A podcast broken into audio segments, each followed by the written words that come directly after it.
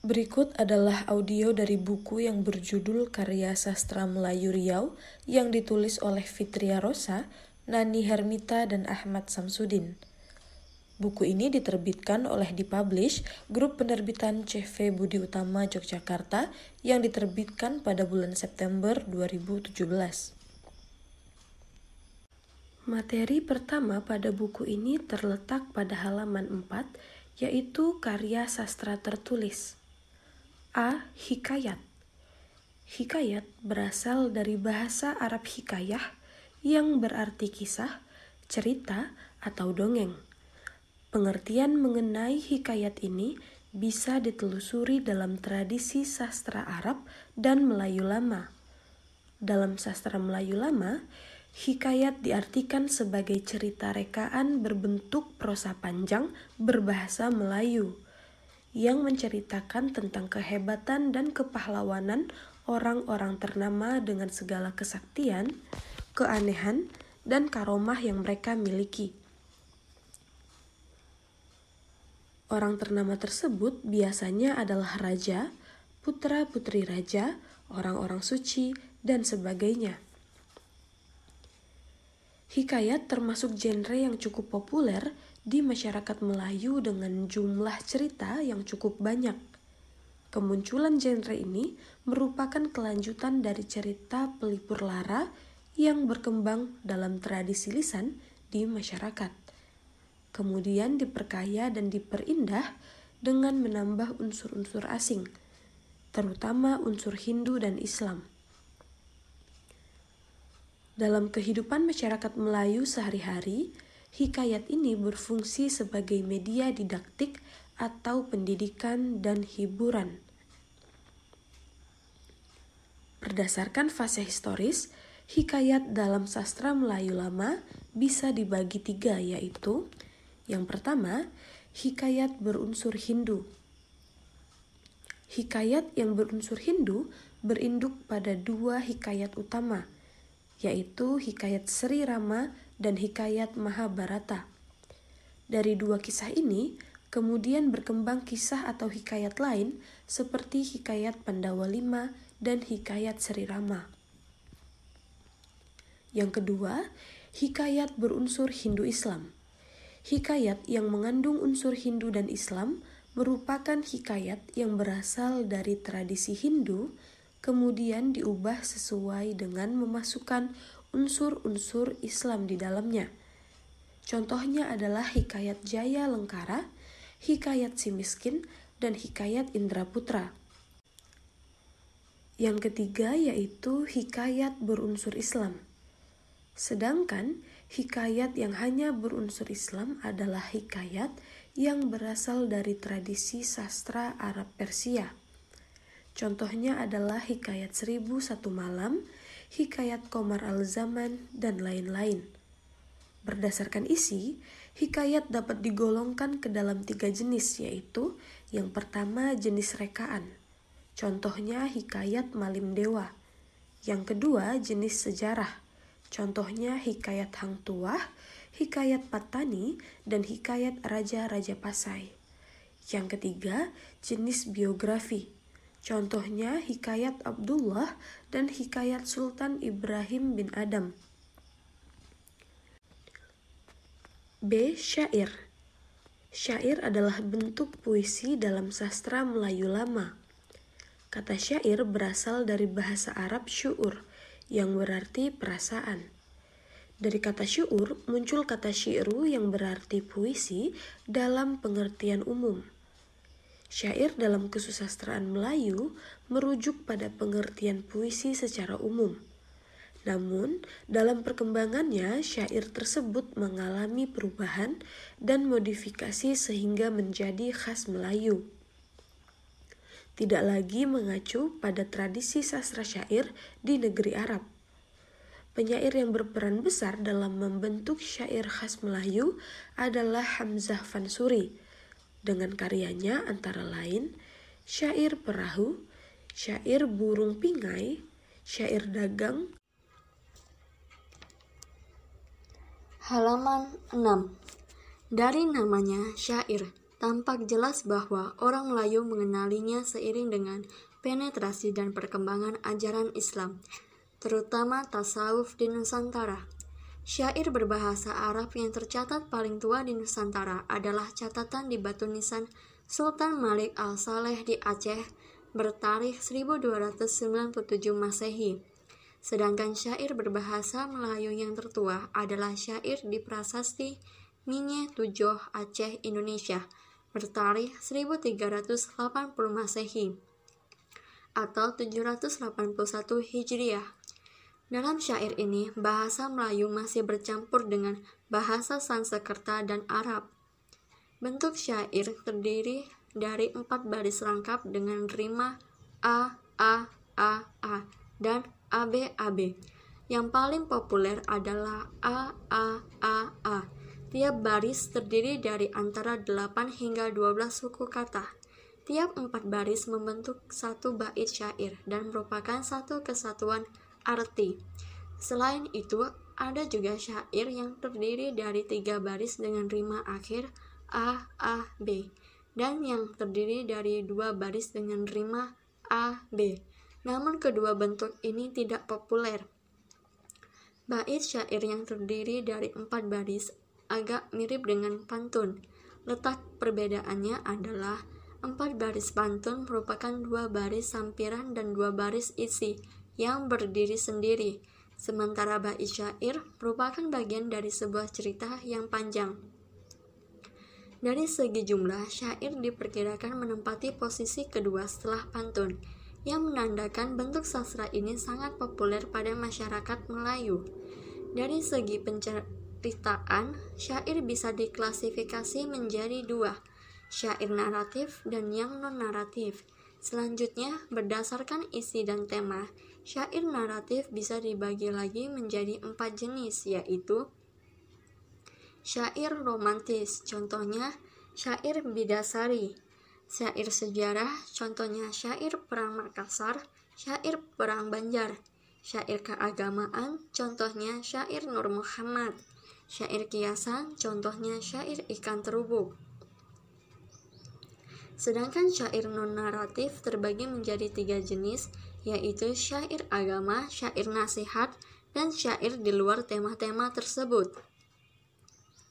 Halaman 7 C. Gurindam Gurindam adalah bentuk puisi Melayu lama yang terdiri dari dua larik atau baris, mempunyai irama akhir yang sama dan merupakan satu kesatuan yang utuh. Larik atau baris pertama berisikan semacam soal atau perjanjian, sedangkan bait kedua adalah jawaban soal atau akibat dari perjanjian tersebut.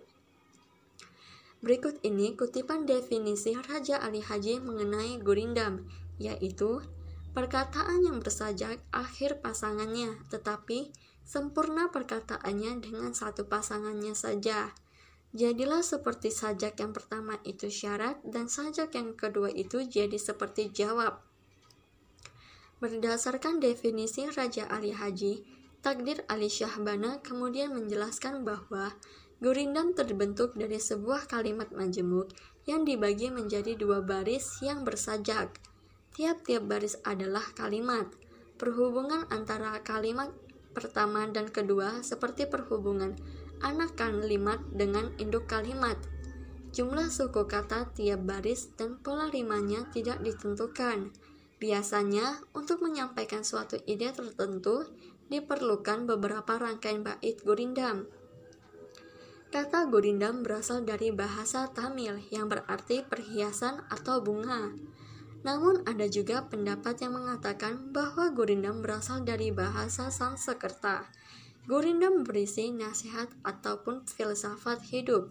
Karena itu tidak bisa digunakan untuk bersenda gurau atau berkasih-kasihan dalam kehidupan keseharian.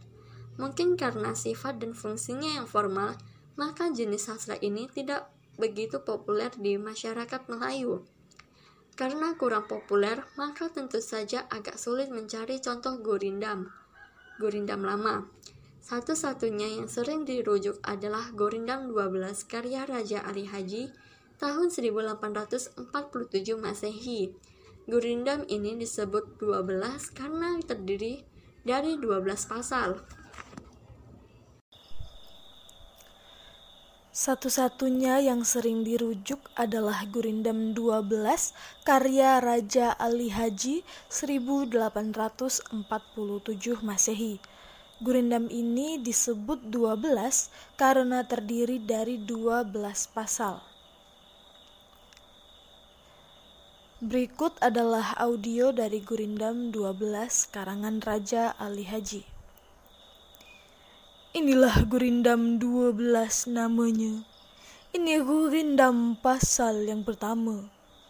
Barang siapa tiada memegang agama, segala-gala tiada boleh dibilang nama. Barang siapa mengenal yang empat, maka iaitulah orang yang makrifat. Barang siapa mengenal Allah, suruh dan tegaknya tiada ia menyalah. Barang siapa mengenal diri, maka telah mengenal akan Tuhan yang bahari. Barang siapa mengenal dunia, taulah ia barang yang terpedaya. Barang siapa mengenal akhirat, taulah ia dunia mudarat. Ini gurindam pasal yang kedua. Barang siapa mengenal yang tersebut, taulah ia makna takut. Barang siapa meninggalkan sembahyang, seperti rumah tiada bertiang. Barang siapa meninggalkan puasa, tidaklah mendapat dua termasa. Barang siapa meninggalkan zakat, tiadalah hartanya beroleh berkat. Barang siapa meninggalkan haji, tiadalah ia menyempurnakan janji. Ini gurindam pasal yang ketiga. Apabila terpelihara mata, sedikitlah cita-cita. Apabila terpelihara kuping, kabar yang jahat tiadalah damping. Apabila terpelihara lidah, niscaya dapat daripadanya faedah. Bersungguh-sungguh engkau memeliharakan tangan daripada segala berat dan ringan. Apabila perut terlalu penuh, keluarlah fiil yang tiada senonoh. Anggota tengah hendaklah ingat, di situlah banyak orang yang hilang semangat. Hendaklah peliharakan kaki daripada berjalan yang membawa rugi. Ini gurindam pasal yang keempat. Hati itu kerajaan di dalam tubuh. Jikalau zalim, segala anggota tubuh pun rubuh. Apabila dengki sudah bertanah, datanglah daripadanya beberapa anak panah. Mengumpat dan memuji hendaklah pikir. Di situ banyaklah orang yang tergelincir. Pekerjaan marah jangan dibela, nanti hilang akal di kepala. Jika sedikit pun berbuat bohong, boleh diumpamakan mulutnya itu pekong. Tanda orang yang amat celaka, aib dirinya tiada ia sangka. Bakhil jangan diberi singgah, itulah perompak yang amat gagah. Barang siapa yang sudah besar, janganlah kelakuannya membuat kasar. Barang siapa perkataannya kotor, mulutnya itu umpama ketor. Di manakah salah diri, jika tidak orang lain yang berperi? Pekerjaan takabur jangan direpih. Sebelum mati didapat juga sepi. Ini gurindam pasal yang kelima. Jika hendak mengenal orang berbangsa, lihat kepada budi dan bahasa. Jika hendak mengenal orang yang berbahagia, sangat memeliharakan yang sia-sia. Jika hendak mengenal orang mulia, lihatlah kepada kelakuan dia. Jika hendak mengenal orang yang berilmu, bertanya dan belajar tiadalah jemu. Jika hendak mengenal orang yang berakal, di dalam dunia mengambil bekal Jika hendak mengenal orang yang baik perangai, lihat pada ketika bercampur dengan orang ramai. Ini gurindam pasal yang ke-6.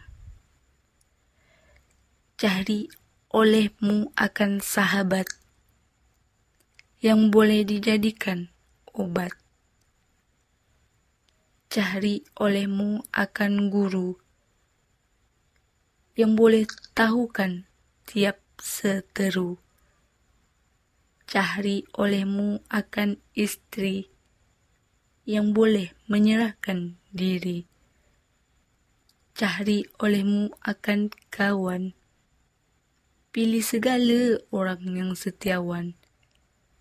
Cari olehmu akan abdi yang ada baik sedikit budi. Ini gurindam pasal yang ketujuh. Apabila banyak berkata-kata, disitulah jalan masuk dusta. Apabila banyak berlebih-lebihan suka, itu tanda hampirkan duka. Apabila kita kurang siasat, itulah tanda pekerjaan hendak sesat. Apabila anak tidak dilatih, jika besar, bapaknya letih. Apabila banyak mencacat orang, itulah tanda dirinya kurang.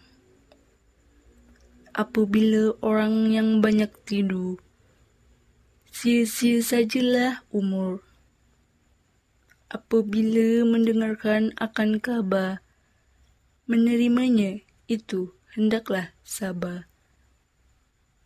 Apabila mendengar akan aduan, membicarakannya itu hendaklah cemburuan. Apabila perkataan yang lemah lembut, lekaslah segala orang mengikut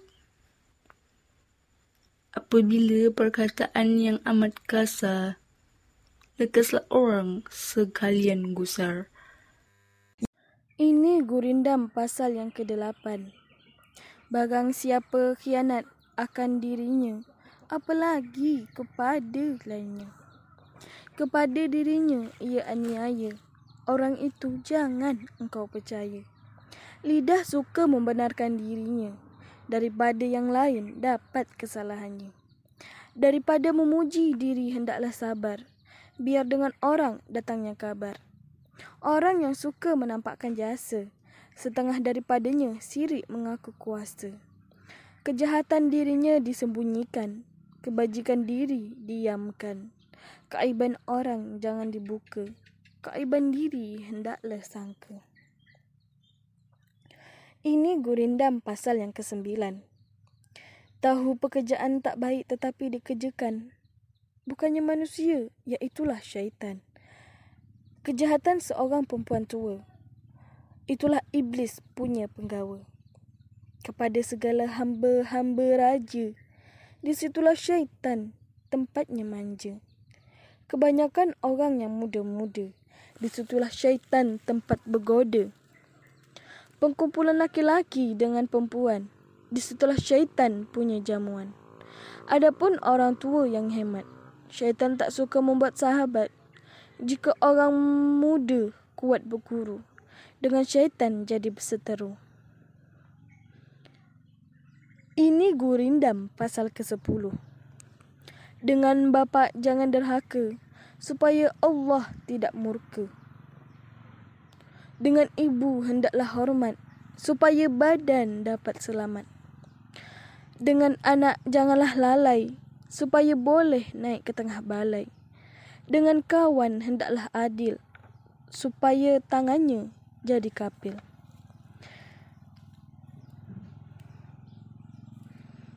Ini gurindam pasal yang ke-11. Hendaklah berjasa kepada orang yang sebangsa hendak jadi kepala, buang perangai yang cela, hendaklah memegang amanat, buanglah kianat, hendak amarah, dahulukan hujah, hendak dimalui, jangan memalui, hendak ramai. Muliakan perangai.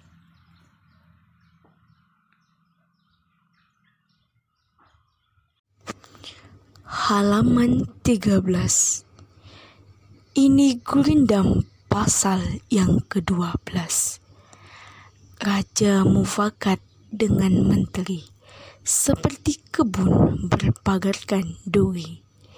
Betullah hati kepada raja Tanda jadi sembarang kerja. Hukum adil atas rakyat Tanda raja beroleh inayat kasihkan orang yang berilmu, tanda rahmat atas dirimu. Hormat akan orang yang pandai, tanda mengenal kasar dan cindai. Ingatkan dirinya mati, itulah asal berbuat bakti. Akhirat itu terlalu nyata kepada hati yang tidak buta halaman 15 Cerita Rakyat. Putri Kacamayang asal mula Pekanbaru. Alkisah pada zaman dahulu kala di tepi sungai Siak berdirilah sebuah kerajaan yang bernama Gasip. Kerajaan ini sangat terkenal karena mempunyai seorang panglima yang gagah perkasa dan disegani. Panglima Gimpam namanya. Selama ia menjadi panglima kerajaan Gasip, tiada satupun kerajaan lain yang dapat menaklukkannya. Kerajaan Gasip juga mempunyai seorang putri yang kecantikannya sudah mansur sampai ke berbagai negeri. Putri Kacamayang namanya. Meskipun demikian, tak seorang raja pun yang berani meminangnya. Mereka merasa segan meminang sang putri karena Raja Gasip terkenal mempunyai panglima Gimpam yang gagah berani itu. Pada suatu hari, Raja Aceh memberanikan dirinya meminang Putri Kacamayang. Ia pun mengutus dua orang panglimanya untuk menyampaikan maksud pinangannya kepada Raja Gasip. Sesampai di hadapan Raja Gasip, kedua panglima itu kemudian menyampaikan maksud kedatangan mereka. Ampun Baginda, kami adalah utusan Raja Aceh. Maksud kedatangan kami adalah untuk menyampaikan pinangan raja kami. Lapor seorang utusan. Benar, Baginda.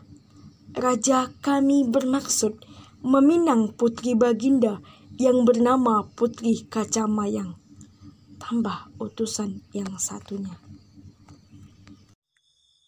Maaf utusan, putriku belum bersedia untuk menikah. Sampaikan permohonan maaf kami kepada raja kalian. Jawab Raja Gasip dengan penuh wibawa. Mendengar jawaban itu, kedua utusan tersebut bergegas kembali ke Aceh dengan perasaan kesal dan kecewa di hadapan Raja Aceh.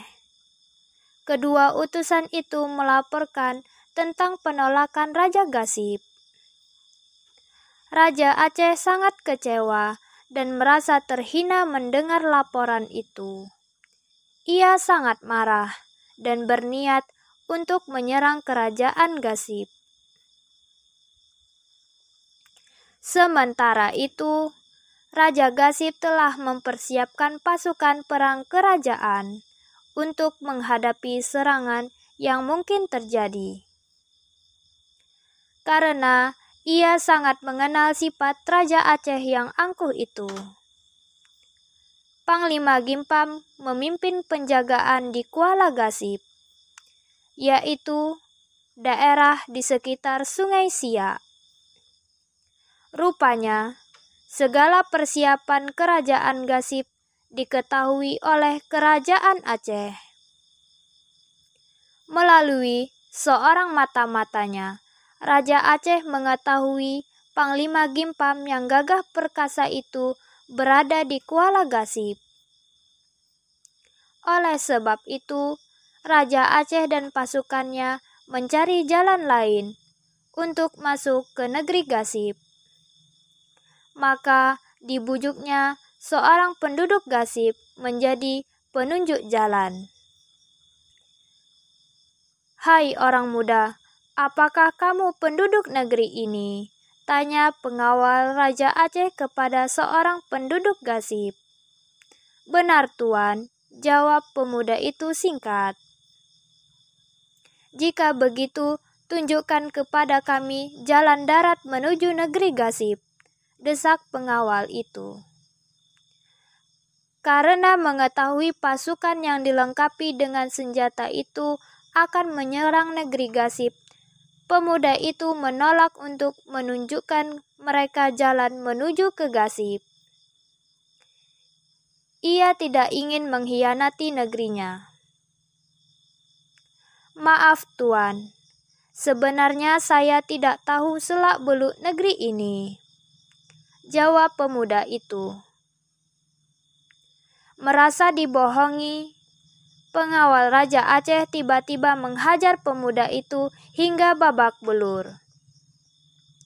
Karena tidak tahan dengan siksaan yang diterimanya, pemuda itu terpaksa memberi petunjuk jalan darat menuju ke arah Gasip. Berkat petunjuk pemuda itu, maka sampailah prajurit Aceh di negeri Gasip tanpa sepengetahuan Panglima Gimpam dan anak buahnya. Pada saat prajurit Aceh memasuki negeri Gasip, mereka mulai menyerang penduduk. Raja Gasip yang sedang bercengkrama dengan keluarga istana tidak mengetahui jika musuhnya telah memporak-porandakan kampung dan penduduknya. Ketika prajurit Aceh menyerbu halaman istana, barulah Raja Gasip sadar. Namun, perintah untuk melawan sudah terlambat. Semua pengawal yang tidak sempat mengadakan perlawanan telah tewas di ujung rencong prajurit Aceh. Dalam sekejap, istana berhasil dikuasai oleh prajurit Aceh. Raja Gasip tidak dapat berbuat apa-apa. Ia hanya bisa menyaksikan para pengawalnya tewas satu persatu dibantai oleh prajurit Aceh. Putri kaca mayang yang cantik jelita itu pun berhasil mereka bawa lari. Panglima Gimpam yang mendapat laporan bahwa istana telah dikuasai prajurit Aceh. Ia bersama pasukannya segera kembali ke istana. Ia melihat mayat-mayat bergelimpangan bersimbah darah. Panglima Gimpam sangat marah dan bersumpah untuk membalas kekalahan kerajaan Gasip dan berjanji akan membawa kembali Putri Kaca Mayang ke istana. Pada saat itu pula, Panglima Gimpam berangkat ke Aceh untuk menunaikan sumpahnya. Dengan kesaktiannya, tak berapa lama sampailah Panglima Gimpam di Aceh. Prajurit Aceh telah mempersiapkan diri menyambut kedatangannya mereka telah menyiapkan dua ekor gajah yang besar untuk menghadang Panglima Gimpam di gerbang istana. Ketika Panglima Gimpam tiba di gerbang istana, ia melompat ke punggung gajah besar itu. Dengan kesaktian dan keberaniannya, dibawanya kedua gajah yang telah dijinakkannya itu ke istana untuk diserahkan kepada Raja Aceh.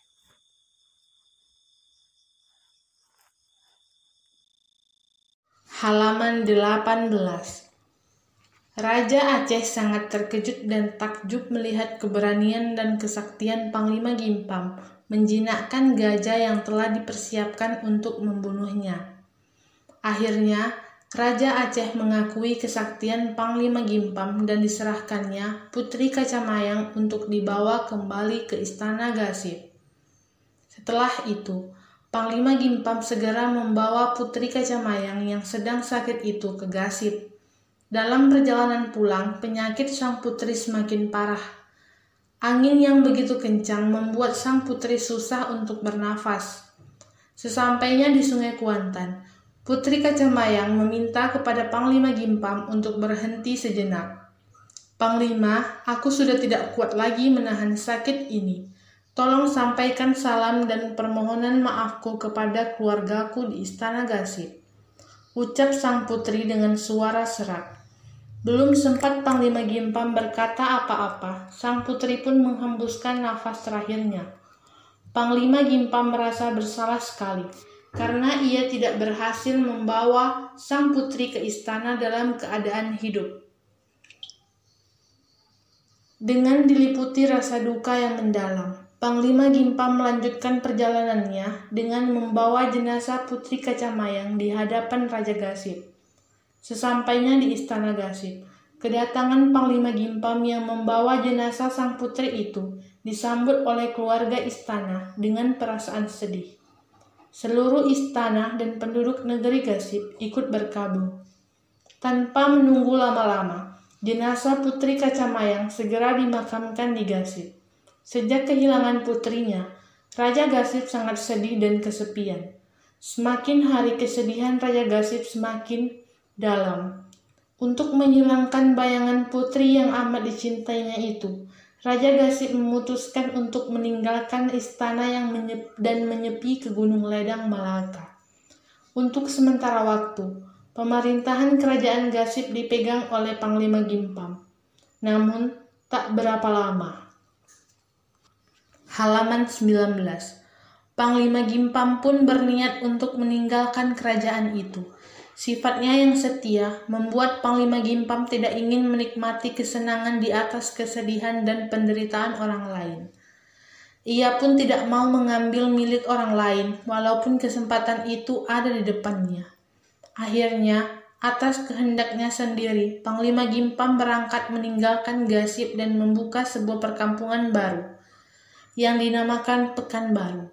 Hingga kini nama itu dipakai untuk menyebut nama ibu kota Provinsi Riau, yaitu Kota Pekanbaru. Sementara, makam Panglima Gimpam masih dapat kita saksikan di Hulu Sail, sekitar 20 km dari kota Pekanbaru. Cerita rakyat di atas tidak hanya mengandung nilai-nilai sejarah, tetapi juga mengandung nilai-nilai moral yang dapat dijadikan sebagai pedoman dalam kehidupan sehari-hari. Nilai-nilai moral tersebut adalah sifat setia dan tidak mau mengambil sesuatu yang bukan haknya. Kedua, sifat tersebut tercermin pada sifat Panglima Gimpam. Kesetiaan Panglima Gimpam ditunjukkan pada sifatnya yang tidak mau bersenang-senang di atas penderitaan rajanya. Raja Gasip ia tidak mau menikmati segala kesenangan dan kemewahan yang ada di dalam istana. Sementara rajanya hidup menderita dirundung perasaan sedih karena ditinggal mati oleh putri tercintanya. Di samping itu, Panglima Gimpam juga merasa bahwa ia tidak berhak untuk menikmati segala kemewahan itu karena bukan hak miliknya. Dalam kehidupan orang Melayu, hak dan milik, baik dimiliki pribadi, masyarakat, atau penguasa, sangatlah dijunjung tinggi. Orang tua-tua Melayu mengatakan, yang hak berpunya, yang milik bertuan. Dalam ungkapan adat juga disebutkan, hak orang kita pandang, milik orang kita kenang, pusaka orang kita sandang. Yang maksudnya adalah hak dan milik orang wajib dipandang, dikenang, dipelihara, dihormati, dan dijunjung tinggi. Halaman 20. Merampas dan menguasai hak milik orang secara tidak halal atau tidak sah oleh orang tua Melayu dianggap sebagai perbuatan terkutuk dan diyakini akan dilaknat oleh Allah Subhanahu wa taala. Hal ini sesuai dengan ungkapan adat Melayu yang mengatakan, apa tanda orang terkutuk? Mengambil milik orang lain ia kemaruk. Apa tanda orang celaka? Mengambil hak orang lain semena-mena. 2. Legenda Silancang dari Kampar Alkisah tersebutlah sebuah cerita di daerah Kampar, Riau, pada zaman dahulu hiduplah Silancang dengan ibunya. Mereka hidup dengan sangat miskin. Mereka berdua bekerja sebagai petani. Untuk memperbaiki hidupnya, maka si lancang berniat merantau. Pada suatu hari, ia meminta izin pada ibu dan guru ngajinya. Ibunya pun berpesan agar dirantau orang, kelak si lancang selalu ingat pada ibu dan kampung halamannya. Ibunya berpesan agar si lancang jangan menjadi anak yang durhaka. Si lancang pun berjanji pada ibunya tersebut. Ibunya menjadi terharu saat si lancang menyembah lututnya untuk minta berkah. Ibunya membekalinya sebungkus lumping dada, kue kegemaran si lancang. Setelah bertahun-tahun merantau, ternyata si lancang sangat beruntung. Ia menjadi saudagar yang kaya raya. Ia memiliki berpuluh-puluh buah kapal dagang. Dikabarkan, ia pun mempunyai tujuh orang istri. Mereka semua berasal dari keluarga saudagar yang kaya. Sedangkan ibunya masih tinggal di Kampar dalam keadaan yang sangat miskin. Halaman 21 Pada suatu hari, si lancang berlayar ke Andalas. Dalam pelayaran itu, ia membawa ketujuh istrinya. Bersama mereka dibawa pula perbekalan mewah dan alat-alat hiburan berupa musik. Ketika merapat di kampar, alat-alat musik itu dibunyikan riuh rendah. Sementara itu, kain sutra dan aneka hiasan emas dan perak digelar. Semuanya itu disiapkan untuk menambah kesan kemewahan dan kekayaan si lancang. Berita kedatangan si lancang didengar oleh ibunya. Dengan perasaan terharu, ia bergegas untuk menyambut kedatangan anak satu-satunya tersebut. Karena miskinnya, ia hanya mengenakan kain selendang tua, sarung usang, dan kebaya penuh tambalan.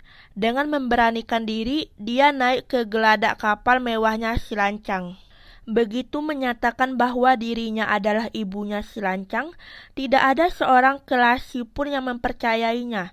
Dengan kasarnya, ia mengusir ibu tua tersebut.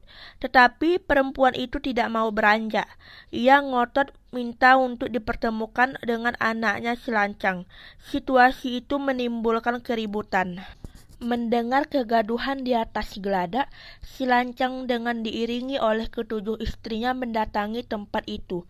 Betapa terkejutnya ia ketika menyaksikan bahwa perempuan compang-camping yang diusir itu adalah ibunya.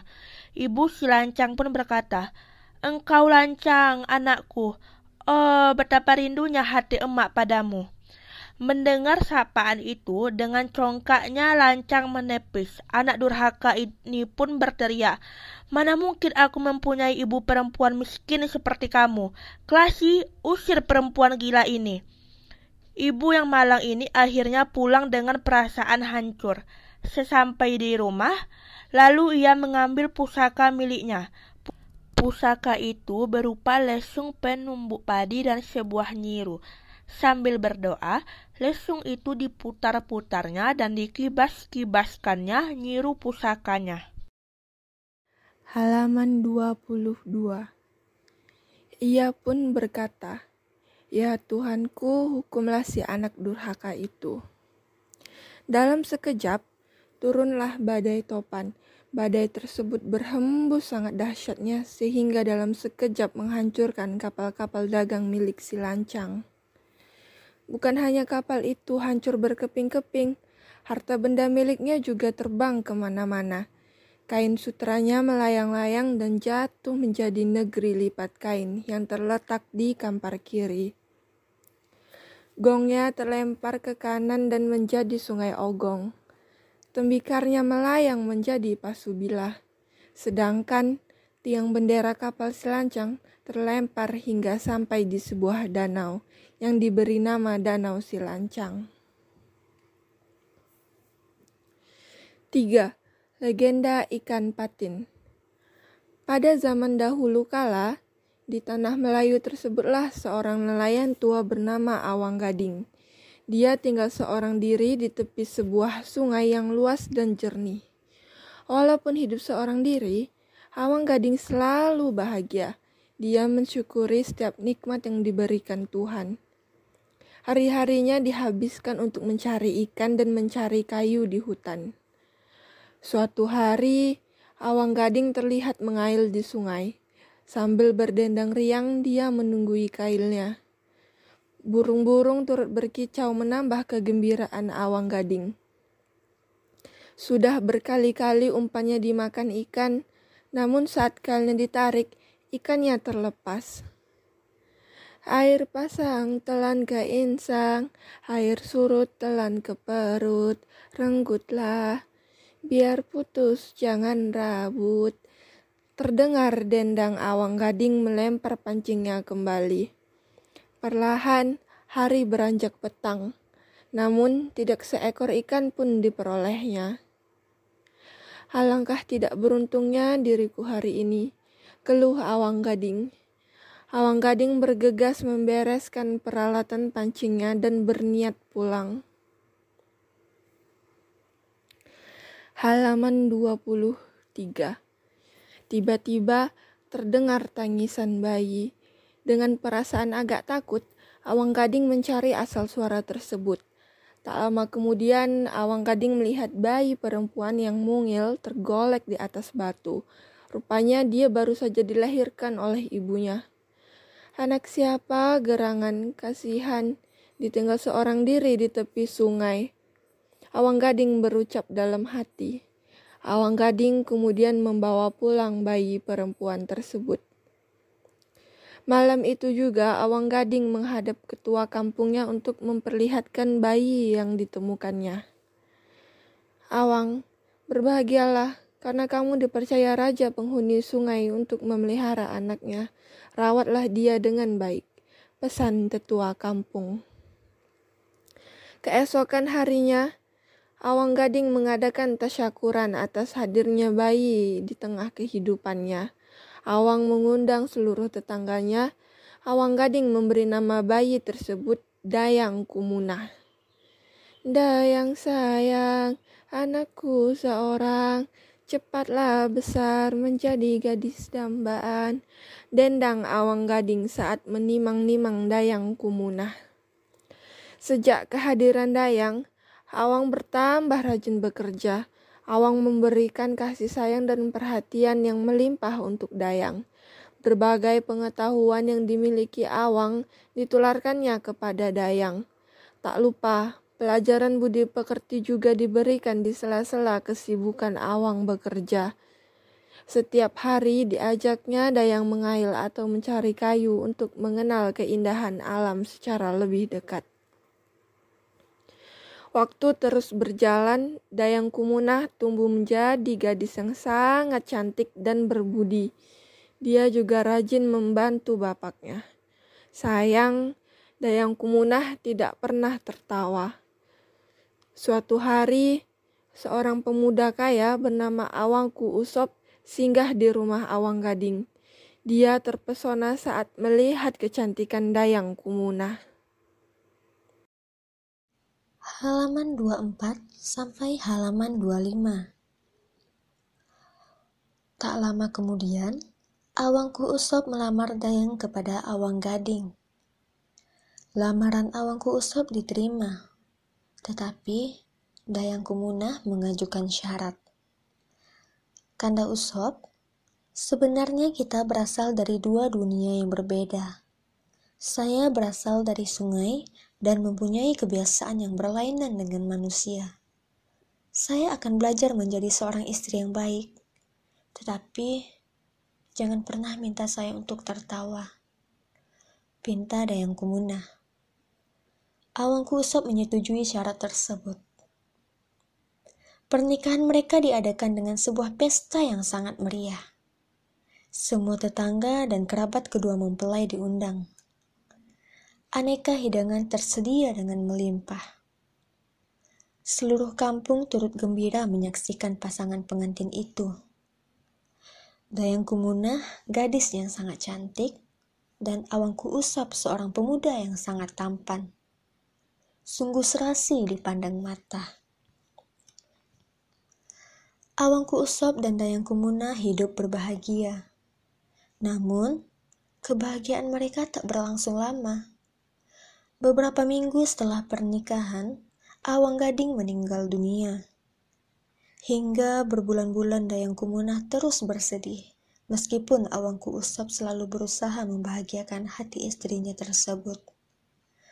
Untunglah, kesedihan Dayang Kumunah segera terobati dengan kelahiran anak-anaknya yang berjumlah lima orang.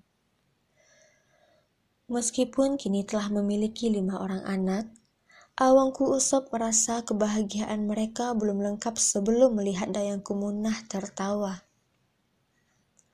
Memang, sejak pertama kali bertemu hingga kini, Awangku Usop belum pernah melihat istrinya tertawa. Suatu hari, anak bungsu mereka mulai dapat berjalan tertatih-tatih. Semua anggota keluarga tertawa bahagia melihatnya, kecuali Dayang Kumunah. Awangku Usop meminta Dayang Kumunah ikut tertawa. Dayang Kumunah menolaknya namun suaminya terus mendesak.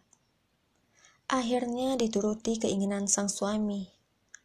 Saat tertawa itu, tampaklah insan ikan di mulut Dayang Kumunah yang menandakan ia keturunan ikan. Setelah itu, Dayang segera berlari ke arah sungai. Awangku Usop beserta anak-anaknya heran dan mengikutinya. Perlahan-lahan tubuh Dayang berubah menjadi ikan. Awangku Usop dan anak-anaknya ditinggalkannya. Awangku Usop telah mengingkari janjinya. Dia telah meminta Dayang Kumunah untuk tertawa, suatu hal yang terlarang baginya. Awangku Usop segera menyadari kekilafannya dan meminta maaf. Dia meminta Dayang Kumunah kembali ke rumah mereka. Namun, semua telah terlambat. Dayang telah terjun ke sungai. Dia telah menjadi ikan dengan bentuk badan cantik dan kulit mengkilat tanpa sisik. Mukanya menyerupai raut manusia. Ekornya seolah-olah sepasang kaki yang bersilang. Orang-orang menyebutnya ikan patin. Sebelum menyelam ke dalam air, Dayang berpesan, Kanda, peliharalah anak-anak kita dengan baik. Awangku Usop dan anak-anaknya sangat bersedih. Mereka berjanji tidak akan makan ikan patin karena dianggap sebagai keluarga mereka. Itulah sebabnya sebagian orang Melayu tidak makan ikan patin. Cerita keempat, Putri Mambang Linau. Alkisah di Tanah Bengkalis, hiduplah seorang pemuda yang bernama Bujang Enok. Ia hidup miskin dan sebatang kara, namun ia sangat baik dan pemurah hati. Pekerjaan sehari-harinya mencari kayu bakar di dalam hutan yang kemudian dijualnya ke pasar untuk membeli beras atau keperluan hidupnya. Pada suatu hari, Bujang Enok bertemu dengan seorang putri kayangan yang sedang mandi di sebuah telaga. Putri itu bernama Mambang Linau. Lalu Bujang Enok menemukan selendang putri itu dan mengambilnya. Setelah selesai mandi, putri terkejut karena ia tidak menemukan selendangnya. Tiba-tiba muncullah Bujang Enok yang berpura-pura bertanya apa yang sedang dicari oleh sang putri. Putri pun menjawab, Aku sedang mencari selendangku. Bujang Enok pun berpura-pura membantu mencari selendang putri tersebut. Karena tidak ketemu juga, kemudian Bujang Enok membawa putri Mambang Linau ke rumahnya. Akhirnya mereka pun menikah. Sebelum mereka menikah, Bujang Enok melarang putri untuk menari. Ia mengatakan kepada putri, "Jangan pernah menari di istana." Bujang Enok melarangnya ternyata karena selendang putri Mambang Linau yang dicurinya telah dijualnya kepada raja di istana. Pada suatu hari, di istana ada sebuah acara yang dipersembahkan oleh raja untuk rakyatnya, di mana semua para istri yang ada di wilayah istana harus mempersembahkan tariannya dengan menggunakan selendang. Setelah acara dimulai, Putri Mambang Linau yang menyaksikan pertunjukan tarian itu mulai gelisah. Dia pun berkata dalam hatinya, "Jika aku menari, berarti aku akan bercerai dengan suamiku." Baru saja ia selesai bergumam, tiba-tiba Putri Mambang Linau dipersilakan oleh raja untuk menari. Dan dayang-dayang pun memberikan selendang kepada Putri Mambang Linau. Mendengar titah raja, hatinya pun semakin berdebar kencang. Bujang Enok yang duduk di sampingnya menoleh kepada istrinya dan ia berkata, Wahai Adinda, Kakanda menjunjung tinggi titah raja. Bisik Bujang Enok. Mambang Linau mengerti dengan bisikan suaminya. Mambang Linau pun berkata, Demi menjunjung tinggi titah raja dan rasa syukur atas tuah negeri ini, saya bersedia menari. Lalu Mambang Linau memakai selendang berwarna jingga dan menuju ke atas pentas dan ia pun memulai tariannya dengan terlebih dahulu melakukan gerakan-gerakan persembahan untuk menjaga tata kesopanan dalam istana dan menghormati sang raja. Setelah itu, ia pun mulai menari layaknya seekor burung elang. Ia melambaikan selendangnya seraya mengepakkannya perlahan-lahan. Lalu kakinya terangkat seperti tak berpijak di bumi. Tiba-tiba, Mambang Linau meliukkan badannya dan seketika itu ia pun terbang melayang, membumbung tinggi ke angkasa menuju ke kayangan.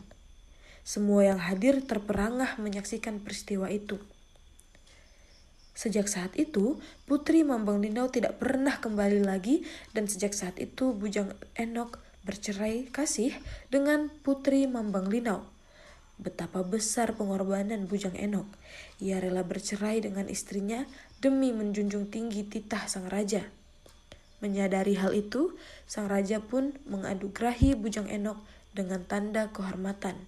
Ia diangkat menjadi penghulu. B. Dodoi atau nyanyi budak. Lagu dodoi atau lullabies adalah bagian dari genre tradisi lisan orang Melayu di Nusantara. Ada yang mengatakan bahwa lagu Dodoi adalah nyanyian rakyat paling tua yang lahir dari tengah kehidupan rakyat biasa. Karena itu, tema-tema lagu juga berkaitan dengan kehidupan harian mereka. Dalam lagu Dodoi tercermin kepercayaan, pikiran, keinginan, dan harapan rakyat.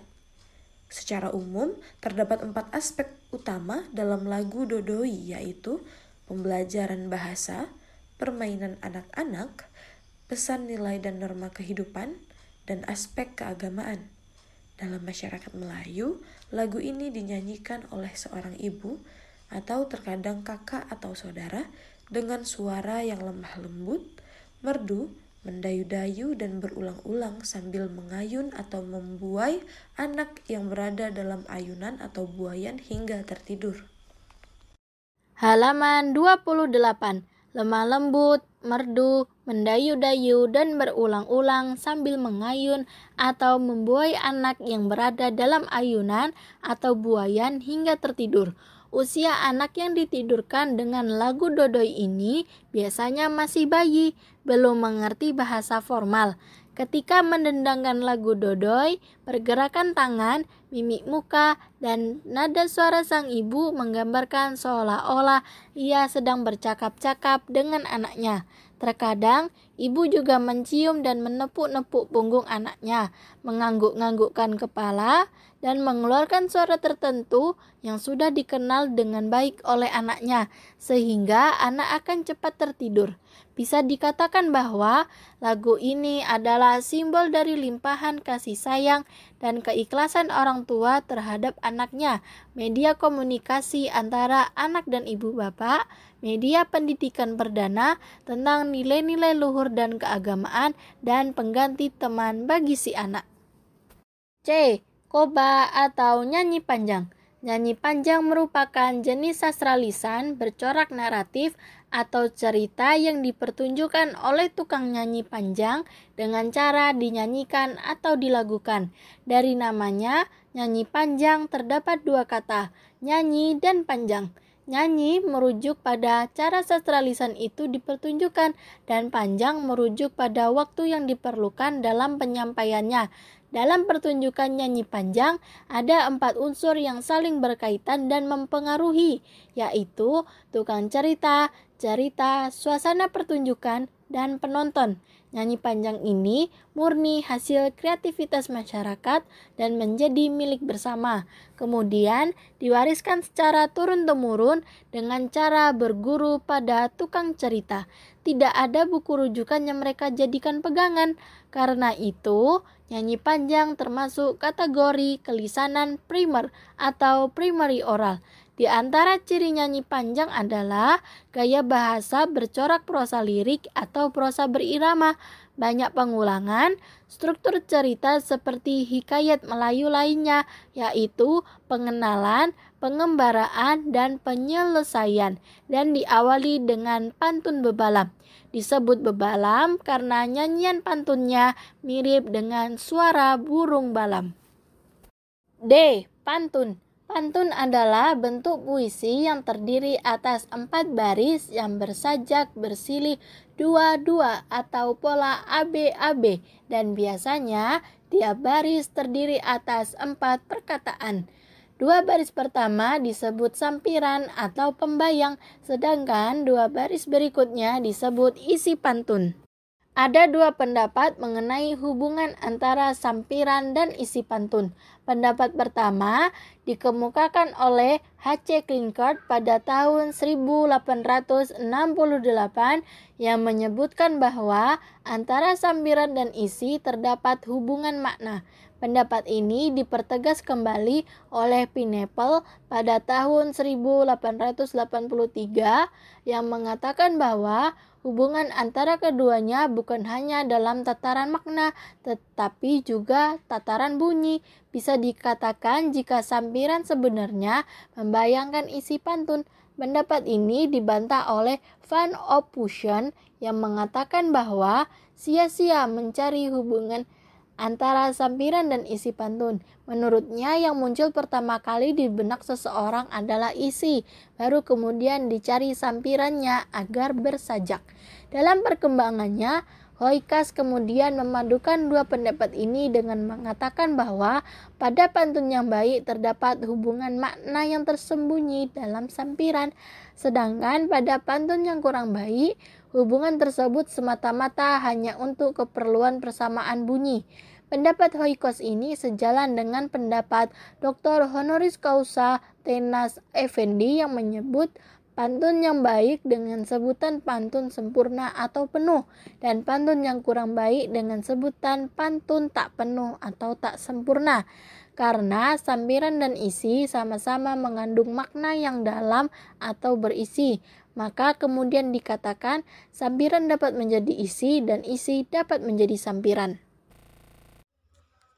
Halaman 30 Dalam kehidupan masyarakat Melayu sehari-hari, pantun merupakan jenis sastra lisan yang paling populer. Penggunaannya hampir merata di setiap kalangan tua muda, laki-laki perempuan, kaya miskin, dari pejabat hingga rakyat biasa, dan seterusnya.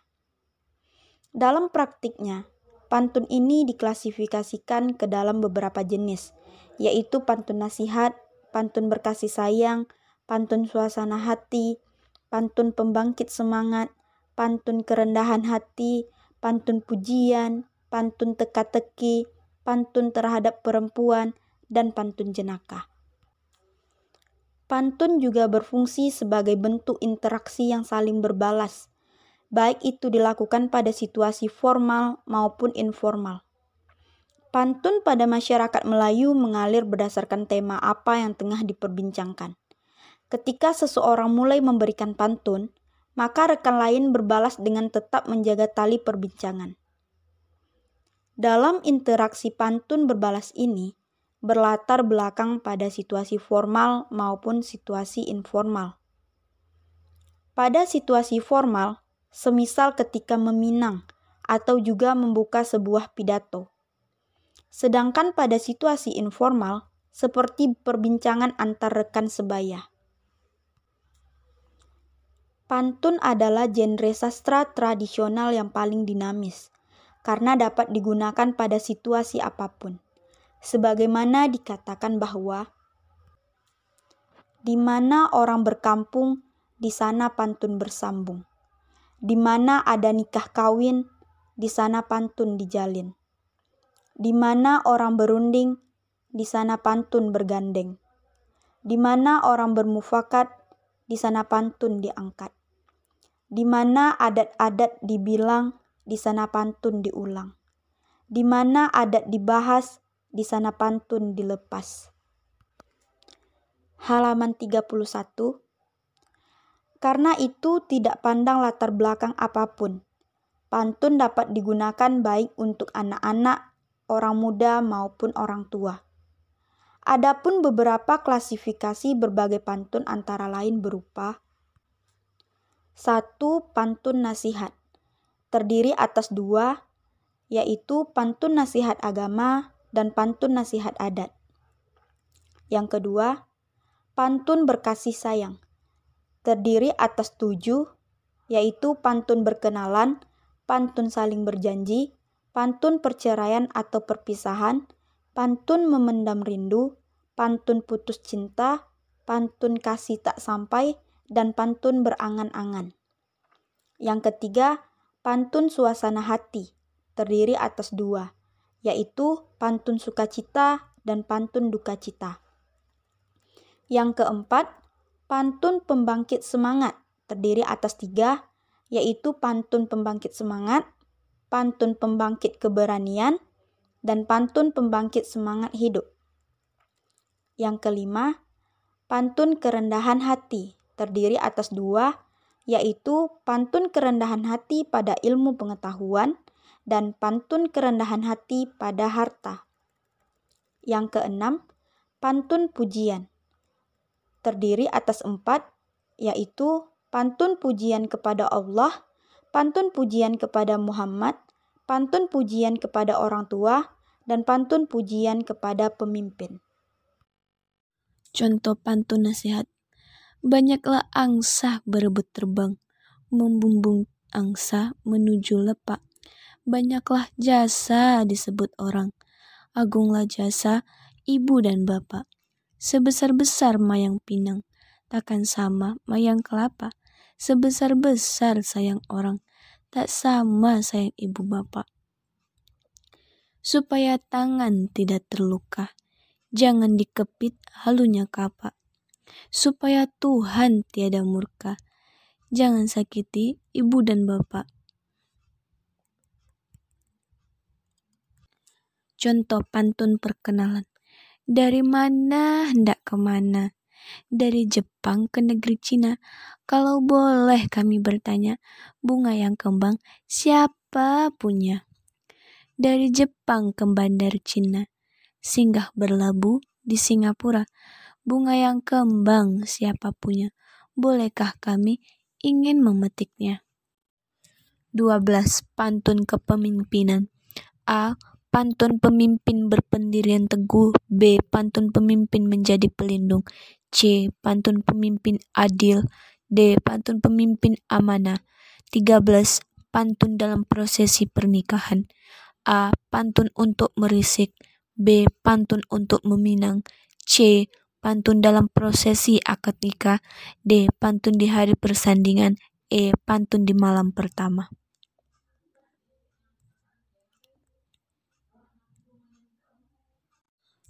Tujuh, pantun teka-teki.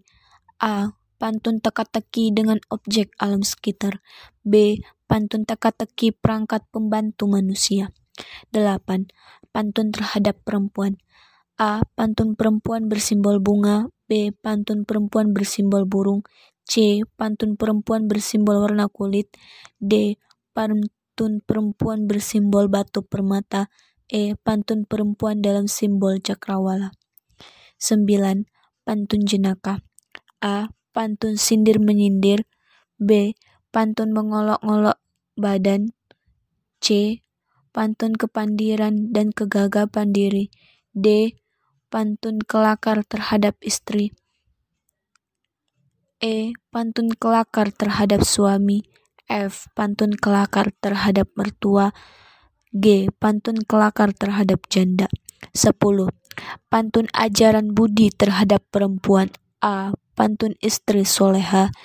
B. Pantun perempuan menjaga marwah. C. Pantun perempuan elok luar dalam.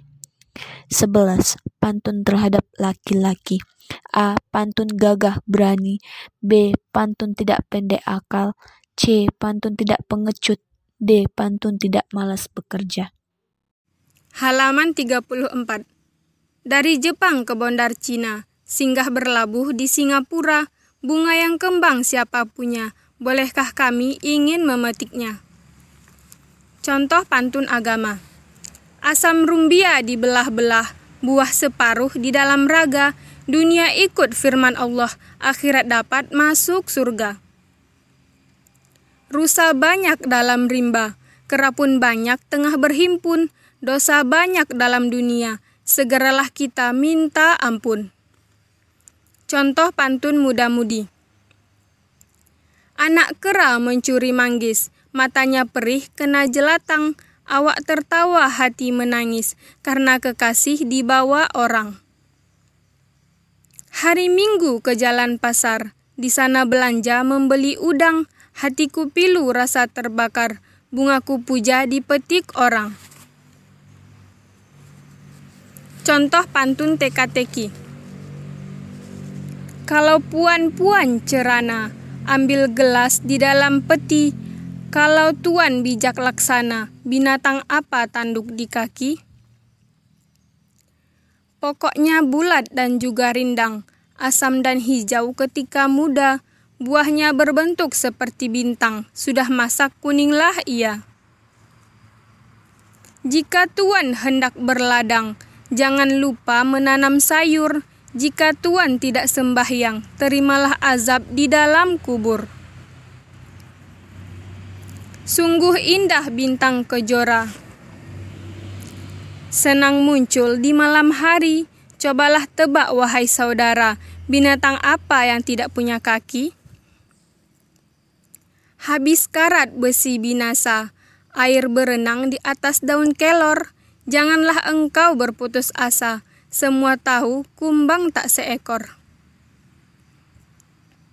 Mencari emas di dalam gua, di dalam gua mendapat labu, janganlah durhaka pada orang tua, ingat surga di telapak kaki ibu. Naik kereta api berhati-hati, sebelum naik hendaklah berdoa, kalaulah Tuhan baik hati, menara apa yang kembar dua? Pulau berjajar beribu-ribu, dari Aceh hingga ke Sumatera, begitu besar kasih ibu, tak terkira sepanjang masa.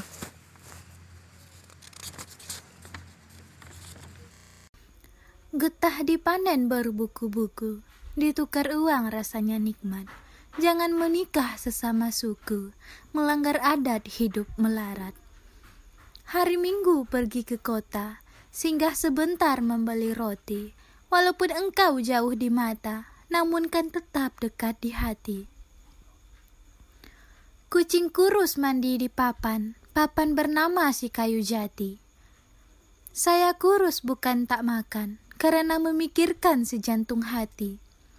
Beribu-ribu jenis bintang, hanya satu yang bercahaya terang. Beribu-ribu jenis kumbang, hanya satu yang kusayang. Anak kecil bermain bola. Bermain bola ke tengah lapang. Hati siapa yang tak gembira melihat kekasih sudah datang. Hari Sabtu pergi ke pasar di pasar membeli kerang, hatiku pilu terasa terbakar. Kekasihku sayang diambil orang. Jika kalian hendak ke hulu, jangan lupa memakai perahu. Jika kalian orang Inhu, jangan tinggalkan adat Melayu. Banyak orang ke Pondok Indah, pergi berlibur bersama saudara. Walaupun banyak bunga di sekolah, tetapi hanya satu yang ku cinta. Jika ada cincin permata ungu, coba simpan di atas kelambu. Jika aku hendak meminangmu, maukah kamu menerimaku? Buah pauh delima batu, anak sembilang di tapak tangan, walau jauh di negeri satu, hilang di mata, di hati jangan. Orang Aceh sedang sembahyang, hari Jumat tengah hari. Pergilah kasih, pergilah sayang, pandai-pandai menjaga diri. Dian tiga, lilin pun tiga, obor tergantung rumah laksamana. Diam pun sabar pun juga, ada umur tidakkan ke mana. E. Peribahasa Peribahasa adalah ungkapan. E. Peribahasa Peribahasa adalah ungkapan tradisional yang terdiri dari kalimat ringkas padat, berisi perbandingan, perumpamaan, nasihat, prinsip hidup, ataupun aturan tingkah laku. Dalam ungkapan lain, Carvantes mendefinisikannya sebagai kalimat pendek yang disarikan dari pengalaman yang panjang. Bertrand Russell mendefinisikannya sebagai kebijaksanaan orang banyak, tapi kecerdasan seseorang. Biasanya, kelompok kata atau kalimat dalam peribahasa memiliki struktur susunan yang tetap dan merupakan kiasan terhadap maksud tertentu. Kalimat dalam peribahasa biasanya mengesankan dengan arti yang luas dan isi yang bijak. Halaman 38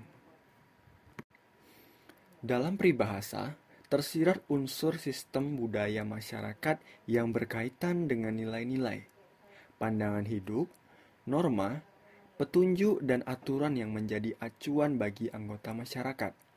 Biasanya, peribahasa ini muncul dalam pembicaraan sehari-hari, upacara adat, acara keramaian, dan lain-lain.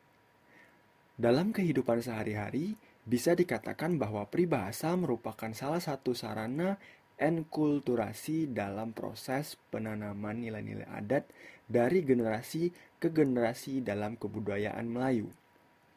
Sebagai sastra lisan, maka perkembangannya sangat dipengaruhi oleh perubahan yang terjadi di masyarakat pendukungnya. Setiap perubahan di masyarakat biasanya juga diiri dengan lenyapnya peribahasa yang tidak lagi sesuai dengan keadaan yang telah berubah. Ada dua jenis peribahasa yaitu peribahasa yang memiliki arti lugas dan yang memiliki arti simbolis. Peribahasa yang berarti, berarti lugas ada dua, bidal dan pepatah, sedangkan yang berarti simbolis adalah perumpamaan. Peribahasa jenis bidal memiliki irama dan rima, sehingga sering juga digolongkan ke dalam bentuk puisi Contohnya adalah bagai kerap kap di atas batu. Hidup segan mati tak mau. Peribahasa jenis pepatah mengandung isi yang ringkas, bijak, benar dan seolah-olah dimaksudkan untuk mematahkan ucapan orang lain. Contohnya, biar lambat asal selamat. Sedikit demi sedikit, lama-lama jadi bukit. Halaman 39 Berkaitan dengan perumpamaan, ungkapannya mengandung arti simbolik dan biasanya didahului kata seperti bagai atau bak. Contohnya, seperti kata di bawah tempurung, bagai pungguk merindukan bulan, datar bak lantai papan, licin bak dinding cermin. Dalam portal ini, Segala hal yang berkaitan dengan peribahasa dijelaskan secara lebih rinci disertai contoh-contohnya. F. Carmina Populer disebut pantun kilat adalah pantun dua baris. Baris pertama merupakan sampiran dan baris kedua langsung isi. Memiliki pola sajak lurus AA biasanya dipakai untuk menyampaikan sindiran ataupun ungkapan secara langsung secara langsung.